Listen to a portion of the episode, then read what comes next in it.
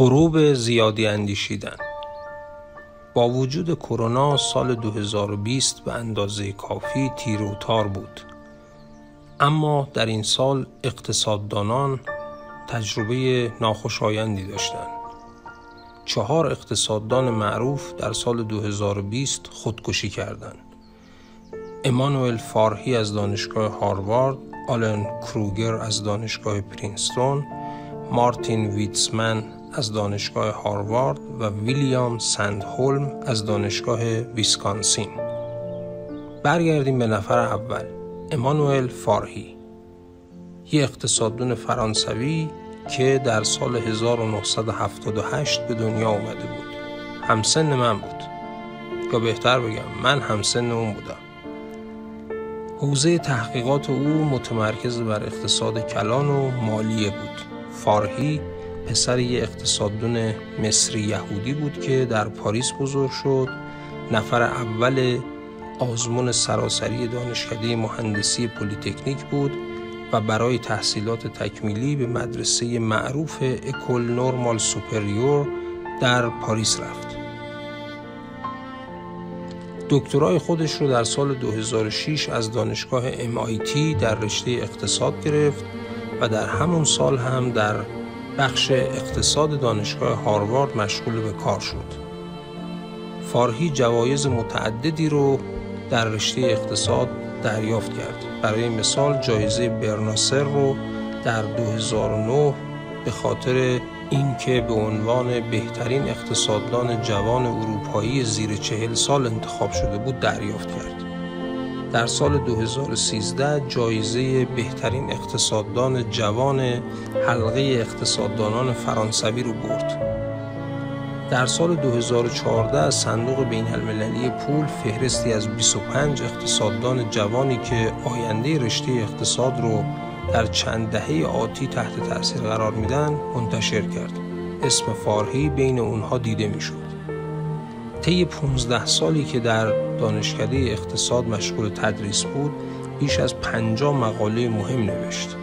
بعضی از اونها رو با همکاری اقتصاددونای بزرگی مثل ژان تیرول برنده نوبل اقتصاد نوشت. بعضی از اقتصاددونا فارهی رو با پل ساموئلسون اقتصاددان مشهور قرن بیستم مقایسه می‌کنن. بعد از اینکه خبر خودکشی فارهی منتشر شد، اظهار نظرهای زیادی در این خصوص روی شبکه های اجتماعی قرار گرفت. توی روزنامه ها منتشر شد. اما در این بین یک نامه ای بود که امضا نداشت و به نظر می رسید نامه رو یکی از دوستان دوران کودکی فارهی نوشته که هنوز هم با اون ارتباط داشته. نویسنده این نامه به چند نکته جالب اشاره می‌کنه. میگه که زندگی می‌تونه در جوانب غیر کاریش هم دشوار باشه. اما توی رشته اقتصاد این دشواری به مراتب بیشتره. و تداخلی بین زندگی حرفه‌ای و زندگی خصوصی پیش میاد. به نظر این نویسنده واکنش های بعد از مرگ امانوئل فارهی نشون میده که فارهی دوستان زیادی در رشته اقتصاد داشته که حالا پس از مرگش به درخشان بودن ذهن او به سوپر استار بودن او به ابر اقتصاددان بودن نسل خودش اشاره می‌کنن. اما نویسنده به یه نکته خیلی جالبی اشاره می‌کنه. میگه من باور دارم که این گونه یاد بود و قدردانی گرچه با نیت خوبی همراهه اما شاید مسئله دار هم باشه. به نظر نویسنده این نامه در مورد امانوئل فارهی چون این عزت و احترامی شاید اونو منزوی کرده باشه. نویسنده این نامه میگه که در خصوص ارتباط خودم با فارهی می‌دونستم که تا جایی که می‌تونم باید خودم رو از اون دور نگه دارم. به این دلیل که فکر می‌کردم فارهی برای انجام کارهاش برای نوشتن مقالاتش برای انجام تحقیقات اقتصادی خودش به تنهایی نیاز داره و من مستحق این نیستم که با اون باشم. و آبشخور اصلی این گونه احساسات و این گونه تفکراتی که داشتم جنبه خیلی سلسله مراتبی تحقیقات اقتصادی است که البته مختص رشته اقتصاد نیست. می‌دونیم که یک عبارتی در دانشگاه ها رواج داره که میگه یا مقاله منتشر کن یا بزن به چاک و گم شو. بنابراین به نظر این نویسنده فارهی هم گرفتار همین موضوع بود و بنابراین مجبور بود که خودش رو درگیر شدید کنه با نوشتن مقاله. و از طرف دیگه میگه که ما اقتصادی ها علاقه داریم که فعالیت های روزانمون رو با استعاره های اقتصادی دربارهشون بحث کنیم. و همینطور دلمون می‌خواد بهرهوری فردی و گروهی خودمون رو بررسی کنیم.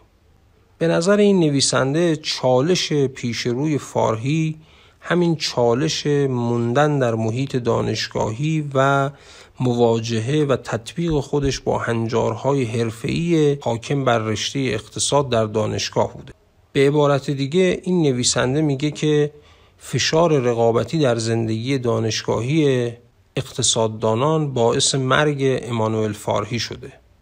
برای خود من این نکته حیرت انگیزه. یادم چند سال پیش دوستی داشتم در دانشگاه شیراز که به خاطر اینکه در انتشار مقاله مربوط به پایان نامه دوره دکتراش تأخیری ایجاد شده بود و از طرف دانشگاه تحت فشار بود سکته قلبی کرد. تا یک قدمی مرگ رفت و به نظر می‌رسه این نامه حاوی نکات مهمیه در خصوص فارهی. امیدوارم اقتصاددونا دیگه چون این تجربه ای رو نداشته باشن. آنچه شنیدید قسمت دیگری بود از پادکست اکونقال پایدار باشید.